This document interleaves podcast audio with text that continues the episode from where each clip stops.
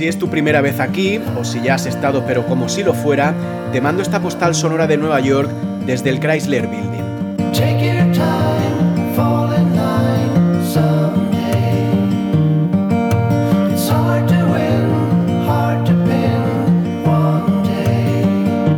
El grito hacia Roma desde la torre del Chrysler Building de Lorca te ha traído hasta este edificio, culmen de la arquitectura Art Deco.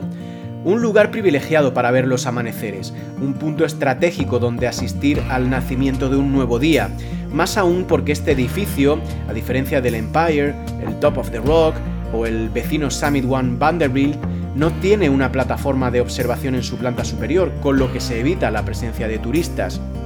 Los rayos se van colando entre las calles, silueteando los edificios con un contorno dorado. La luz que desprende el sol se va elevando sobre los rascacielos hasta que, pasados unos minutos, llega a posarse sobre ellos. Durante un instante, acero, ladrillo y luz se contornean en una lucha de elementos para ver cuál de ellos prevalece.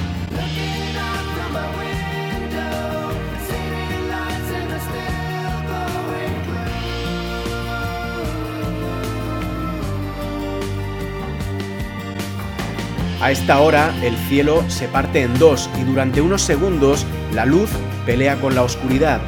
Da igual que aquí el horizonte sean los rascacielos, las grúas y las antenas.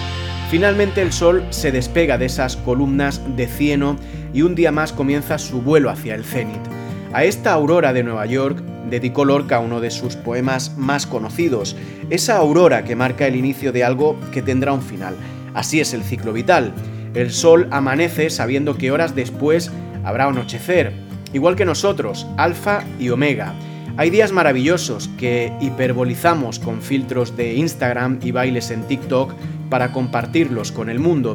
Y luego días de mierda que nos tragamos porque la tristeza no genera likes, pero ambos tienen una cosa en común, son hoy. Gracias por escucharme, un abrazo desde Nueva York.